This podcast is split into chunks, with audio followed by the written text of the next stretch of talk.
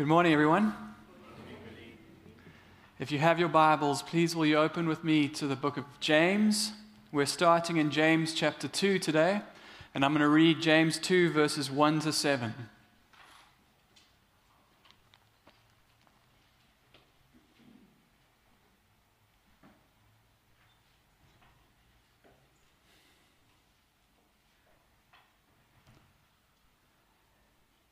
My brothers, show no partiality as you hold the faith in our Lord Jesus Christ, the Lord of glory.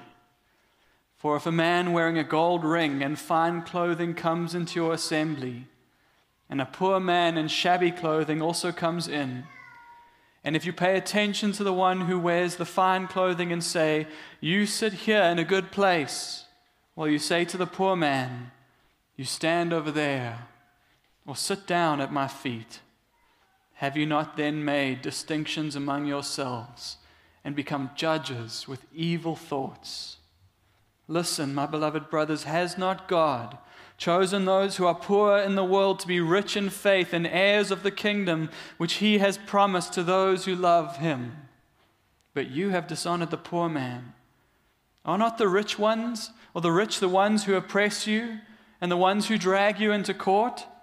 Are they not the ones who blaspheme the honorable name by which you were called? Let's pray.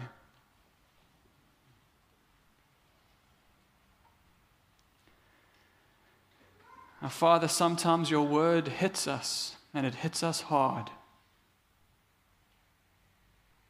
So as we come to your word today, we ask for your grace. We ask for your mercy. We ask for your Spirit to convict us.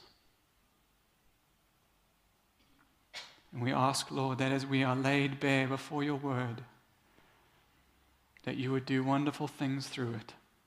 Amen.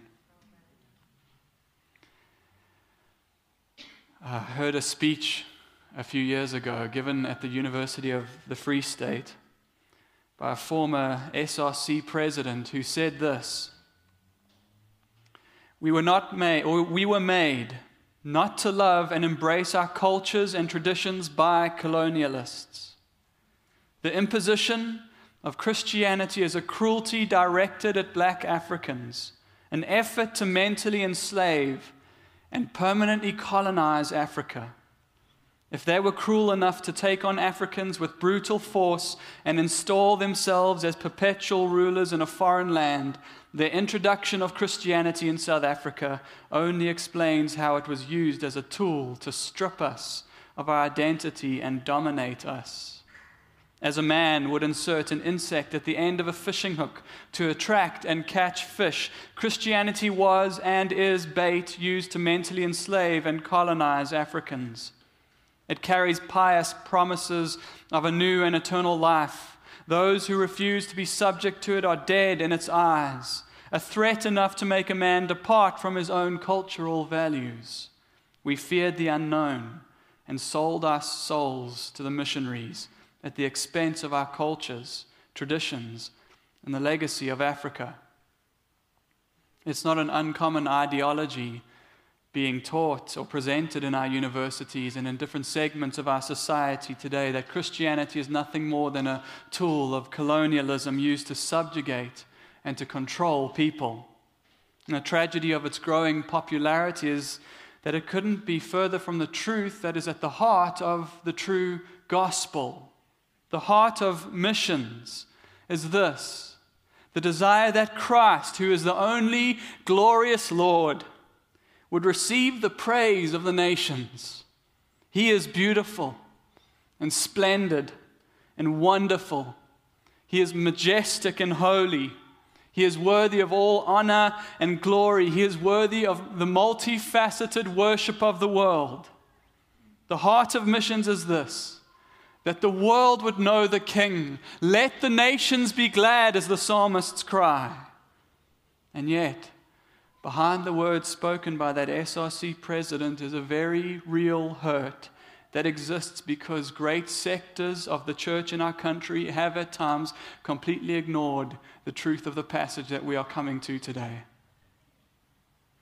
What does James's passage on partiality have to do with racial hurt in our country? James is speaking about rich and poor, isn't he? Well, James has a concern for the church in his context.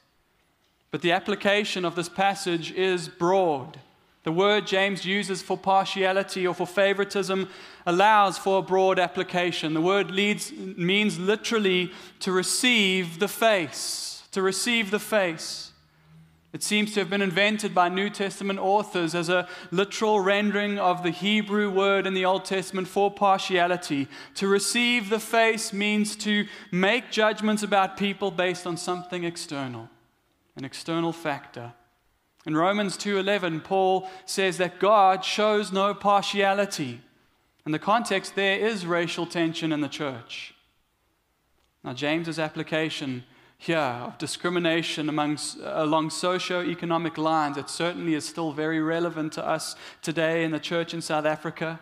But I mention this example so that you understand it's good going into this passage that it can equally apply to discrimination due to racism or other reasons, other, other ways of looking at appearance and judging people.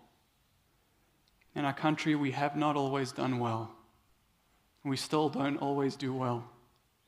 In context, James is speaking about obedience to the Word of God and about a religion that is pure and undefiled before the Father, heartfelt, sincere, not phony or false. He said that pure religion is this it's to visit orphans and widows in their affliction. So we saw last week how our Father is a God who lifts up the needy. And pure religion is when our Father's heart more and more becomes our heart. So James is expanding on his concern there. He's expanding here, and his words, as they start this passage, cut across our history and even our present with striking force. My brothers, verse 1 show no partiality as you hold the faith in our Lord Jesus Christ, the Lord of glory. There can be no place for partiality or for favoritism in true faith, not if you truly know this Christ. Favoritism and faith are diametrically opposed. And so we have another opportunity as we come to the letter of James. Again, he holds, he holds this up as a mirror to our hearts. And as a pastor, I would plead with you to open your heart.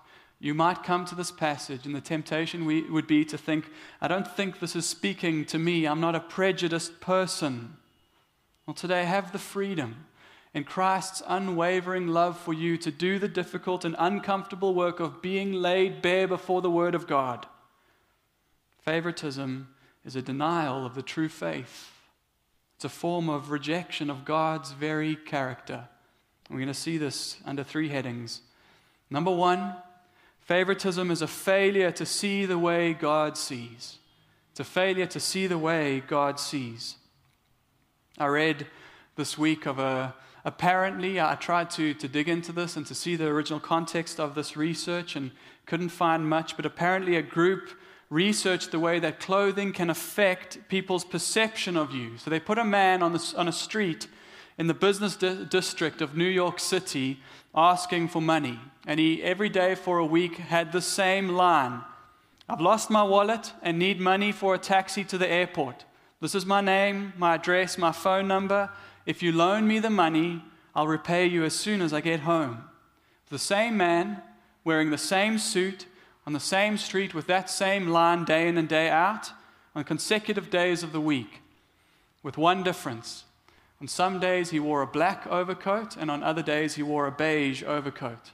The, the test was this beige was the color in fashion for that season. Guess when he made more money? Apparently nearly double on the days where he wore the beige overcoat. I was talking with Sheree about this, and she saw something similar on TV, but a, a young girl asking for help on the streets.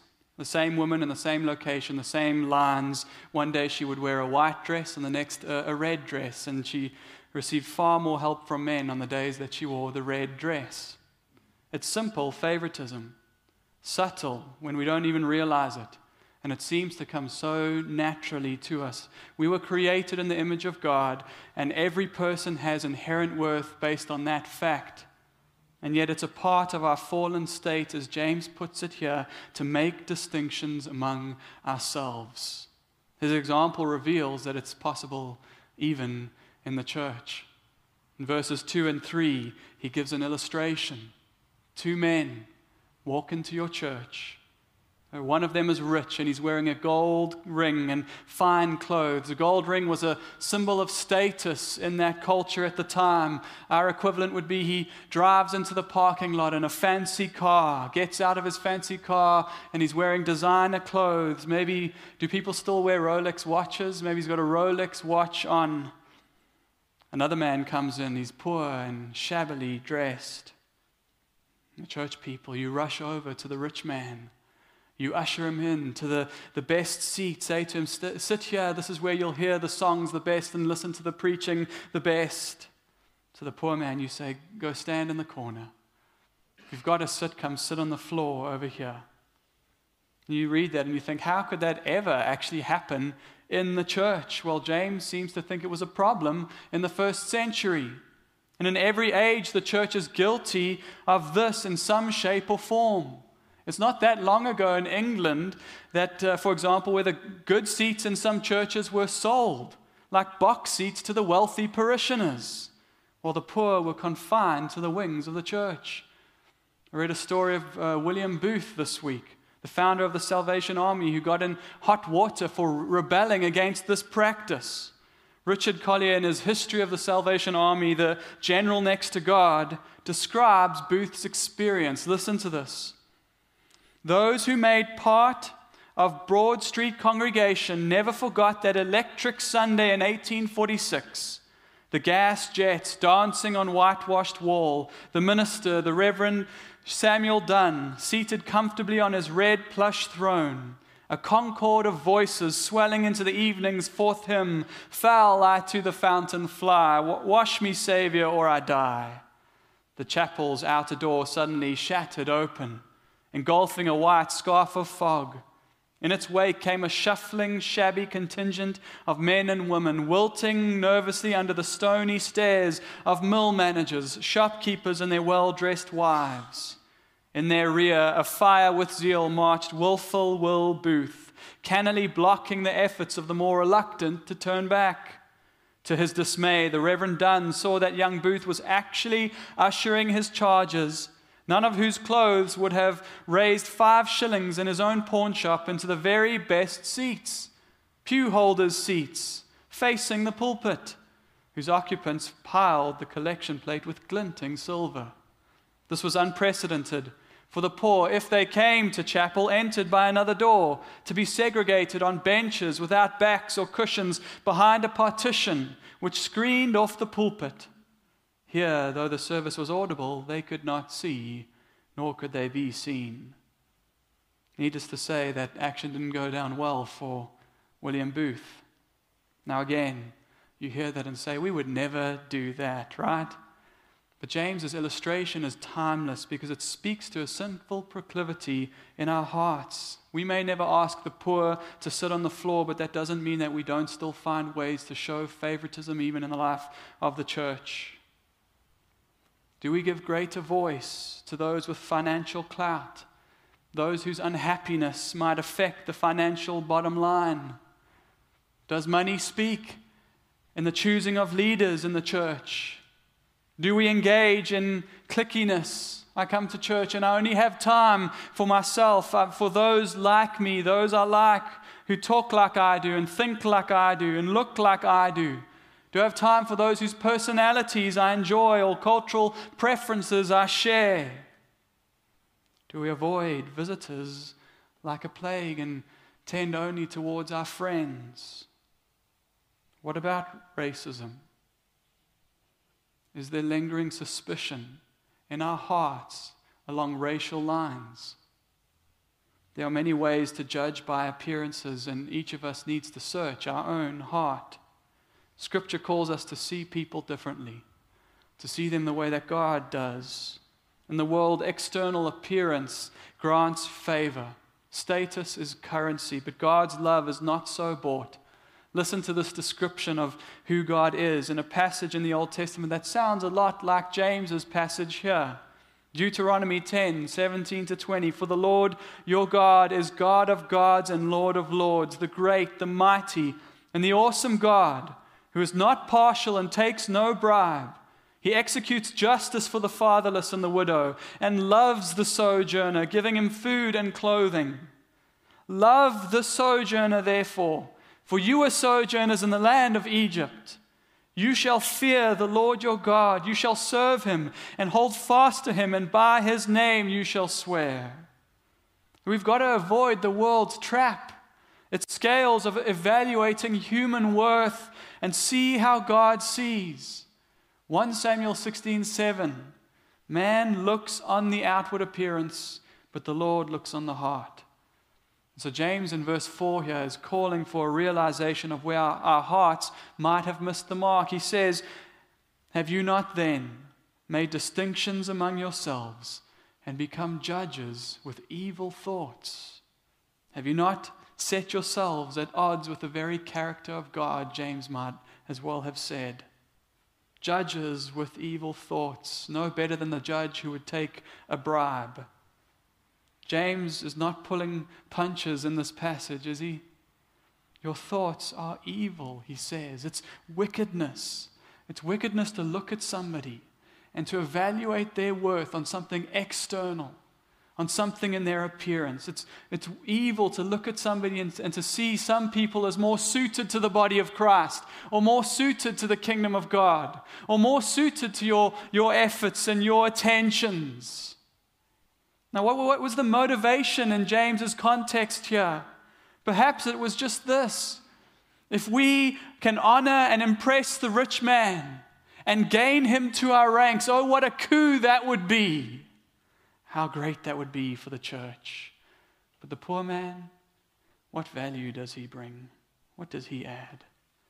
It's evil, James says. And it's not in line with how God sees people. It's diametrically opposed to faith in Jesus. He says, Our glorious Lord. Jesus saw everyone as they really are. He noted the heart, not the attire. In Luke 21, Jesus is with his disciples in the temple. And in the context there, they're looking, the disciples, at the, the great opulence of the temple, seeing its beauty, the beauty of the stones. The Pharisees are there as well, and all the flash of their outward religion. And people are bringing their gifts into the temple, into the offering box, and there come the rich. They come with their large offerings that all can admire. And the priests beam and gush, but there's something else that captures Jesus' attention. A widow with two small copper coins, unnoticeable next to the rich. But Jesus notices. He knows she has given all that she has, not in order to impress. Who could she impress? But because she loves God. What Jesus saw was precious in his sight. He looked on the heart. HBC, how are we doing here? How is your heart under this light? Let's continue. Number two, favoritism is a failure to understand the way God works. It's a failure to understand the way God works. Were you, any of you ever subject to that experience in school where there would be the, the choosing of teams for a sport? And there would be two captains chosen, and they would choose the teams, and those teams would go off and play the sport. You could find yourself in that situation in one of several different categories. Maybe you were the captain. You had the joy of lording it over all keeping them all on tenterhooks. Maybe you were the, the first one picked. You got to do that walk of pride as your value was proclaimed to all. Maybe you were the middle of the pack, not the MVP, but comfortable and happy in your obscurity. Or maybe you were at the back of the pack, silently praying, please not last, please not last. This is how the world works deference given to the powerful, get out of jail free card given to the celebrity, love reserved for the specially skilled, for the impressive. It's not how God works. Jesus said, Luke 20, verse 6, Blessed are you who are poor, for yours is the kingdom of God. And here in James, uh, in, in verses 5 and 6, as James is driving home his point now in the first of three rhetorical questions, he says, Listen, my brothers, my beloved brothers, has not God chosen those who are poor in the world to be rich in faith and heirs of the kingdom, which he has promised to those who love him? But you have dishonored the poor man. This is something uh, it's similar to what, what Paul said in that great passage of the call of God in 1 Corinthians 1. He says, For consider your calling, brothers. Not many of you were wise according to worldly standards. Not many were powerful. Not many were of noble birth. But God chose what is foolish in the world to shame the wise. God chose what is weak in the world to shame the strong. God chose what is low and despised in the world, even things that are not, to bring to nothing things that are, so that no human being might boast in the presence of, of God. James and Paul are saying, Look up and look around you. Look at the churches around you, and what do you see? You see what God has done for the needy and the marginalized in the eyes of the world. It's the poor who fill the churches, James is saying. And that has been the case throughout the history of the church. We've seen how God is father to the fatherless, how he lifts up the needy. It's when, when Israel was enslaved in Egypt, it says God responded to their affliction. Their cry reached him. Exodus 3, verse 7 to 8 I have surely seen the affliction of my people who are in Egypt, and have heard their cry because of their taskmasters. I know their sufferings, and I have come down to deliver them out of the hand of the Egyptians. Jesus came, and he flipped the world system on its head. In Luke 4, he's preaching in the synagogue and he's quoting from Isaiah, talking about his own ministry, and he speaks about the beneficiaries of that ministry. He says, The Spirit of the Lord is upon me because he has anointed me to proclaim good news to the poor. He has sent me to proclaim liberty to the captives and recovering of sight to the blind, to set at liberty those who are oppressed, to proclaim the year of the Lord's favor. Mary, in a song of praise for salvation, in Luke 1 51 to 53, saying this He has scattered the proud in the thoughts of their hearts. He has brought down the mighty from their thrones and has exalted those of humble estate. He has filled the hungry with good things, and the rich he has sent away empty. So James is saying here those who you dishonor, those lowly in the eyes of the world, God has chosen to make rich in faith and to see as rich in faith. James is pointing to how the gospel works, how God moves to lift up the needy. Now, we mustn't understand, uh, misunderstand James here. He's not saying that God is unconditionally on the side of the poor. He's also not saying that God only chooses to save the poor. James will, in this very letter, speak about Abraham and Job favorably, who were Old Testament saints and very wealthy men.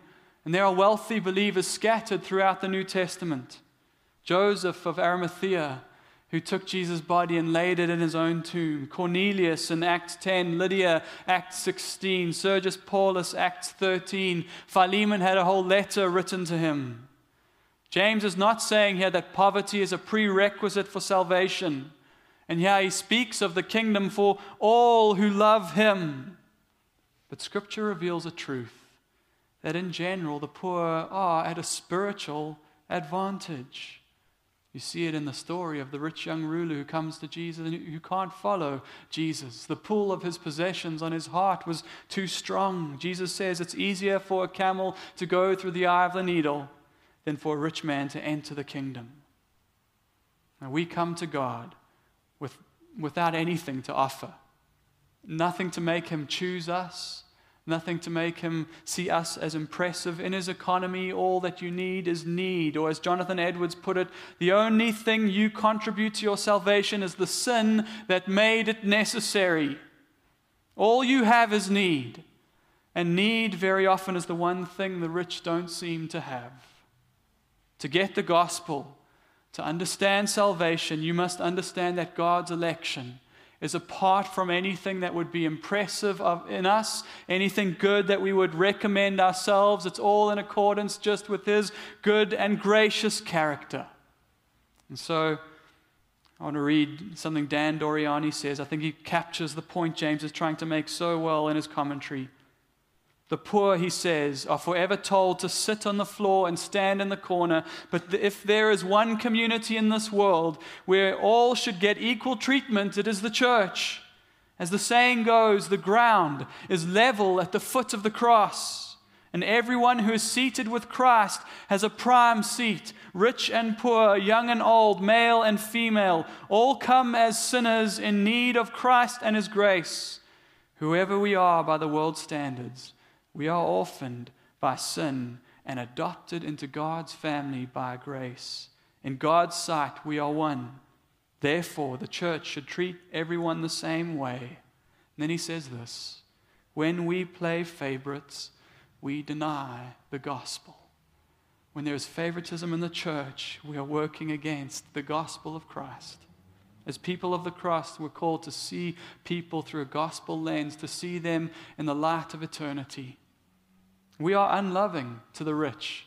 We are unloving to the rich and the impressive when we treat them the same way that the world treats them. If we place the same weight on worldly standards, or if we elevate wealth as the token of their significance and their worth. Love to the rich is this it says, We are all equal here. Come and own your need among us. Come sing with us. Nothing in my hand I bring, simply to the cross I cling. Come sing with us. How can it be that you, my king, should die for me? And we are unloving to the poor and the marginalized, and we work against the gospel if they come here and receive the same treatment they receive in the world. There are people who are nervous, terrified even, to step foot in a church because they don't know how they will be received. How do we treat those who are different?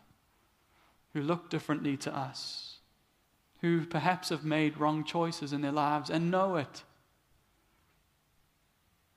or who have undesired struggles and they need help, need a loving community. HBC, are we that community? From time to time, we hear reports, people who have come in and said, you know what? My experience was actually kind of cold. Nobody came and welcomed me. We've got to do better. We have to do better. Before our Father, we had nothing but need to offer. It's how we see ourselves. It should be our daily marvel. I'm a child of God. Me? Why would He choose me? And it's through this framework that we see and we invite others, come and marvel with us together. Favoritism is a failure to see the way God sees. It's a failure to understand the way God works. And finally, very briefly, favoritism is a failure to trust the way God provides. To his first rhetorical question, James adds two more in verses 6 and 7. Are not the rich the ones who oppress you?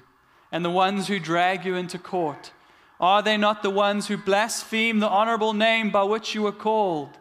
It seems in James's day, as it has always been in the world, that the scales of justice were balanced in favor of the rich.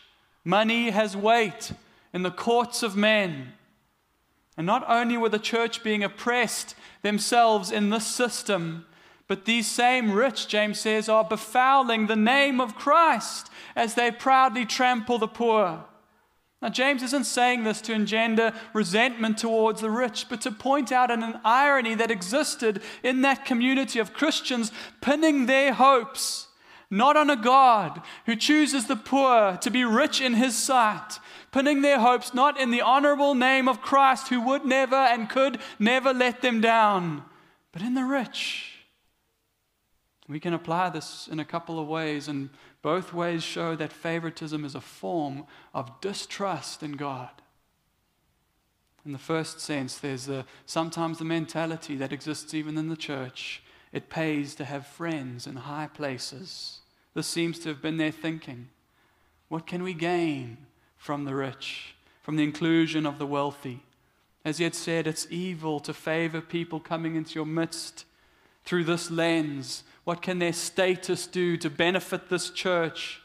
I'm not saying that uh, spiritually speaking, we aren't to gain from one another, from the gifts that we bring through the Spirit. I'm not saying that generosity in the church is not a good thing. It is beautiful when people are generous because they love God. But partiality that lines up with worldly standards of status and success disregards the truth that it is God who builds the church, that it is God who owns the cattle on a thousand hills. And this can be a great danger for the church. You see it sometimes when the, the fear of loss of income shuts the mouths of church leaders so that do not confront affluent members. Favoritism, as well, is a form of distrust because it's a rejection of God's provision of significance and worth. It, it follows the worldly system of propping up ourselves by external things. We sing a song here. My worth is not in what I own, not in the skill of flesh and bone, but in the costly wounds of love at the cross. My worth is not in the color of my skin. My worth is not in the bottom line of my paycheck. It's not in the title in front of my name. It's not in my beauty or my intelligence. That's the world system. That's how the world clamors for significance. This need to distinguish myself from other people. If I can be a little bit better, that's where my worth is. The need to distinguish the group of people I belong to from those who I don't belong to. The former US state governor George Aiken said this once If we were to wake up some morning and find that everyone was the same race, creed, and color, we would find some other causes for prejudice by noon. It is God who gives us our significance and worth. It is Christ's love that provides our identity, and God wants, to trust, uh, wants us to trust Him. Let the gospel of His unconditional love determine how we see ourselves and how we treat one another. In closing, I just want to highlight again verse 1 this description of Jesus. When I read it, I thought it's a little bit unusual. Why is James using this description? He says, Show no partiality as you hold the faith in our Lord Jesus Christ. Then he says, The Lord of glory. Why would James say that? I don't think he's making a mistake here. If you have a problem with prejudice or partiality, it is a problem of glory. They were reserving the best seat for the rich and the powerful, and we'll always have trouble in the church when we forget that the most important seat belongs to one person. It belongs to the Lord of glory. He's the one to whom the throne of eternal glory belongs, who left that throne. The word says, Who though he was rich, yet for your sake became poor He's the one who invites you today to come and to own your need. He says in Revelation 3 17 to 18, You say, I am rich, I have prospered, and I need nothing, not realizing that you are wretched, pitiable, poor, blind, and naked. I counsel you to buy from me gold refined by fire, that you may be rich, and white garments, so that you may clothe yourself, and the shame of your nakedness may not be seen, and salve to oint your to anoint your eyes so that you may see. He says in Revelation 22 17, and let the one who is thirsty come. Let the one who desires take water, the water of life without price. He is the lamp of heaven. He is the glory we long for and yearn to see. He is the one worthy of the praise of nations. Glory does not belong to us, it does not belong to those like us, it belongs to Him. And when you get that, when you're okay with that and stop placing weight, the Hebrew word for glory means weight. When you stop placing weight on yourself and see Christ as weighty and valuable and important and significant and ma- majestic, when your faith and hope are in the King, the Lord of glory, that's what breaks the power of prejudice in your heart. Let's pray.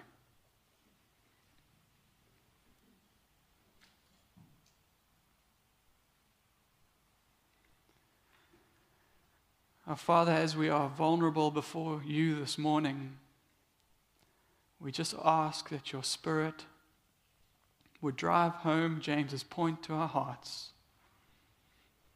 Help us to see the ways in which we show favoritism. Help us to see the, which, the ways in which we degrade people in our world and how we look at them. Convict us, Lord. Jesus, be our glory, be our significance, be our value. What you've done for us at the cross, choosing to give your life for the rebel, for the prideful, for the boastful, choosing to love us when we were not lovely or lovable.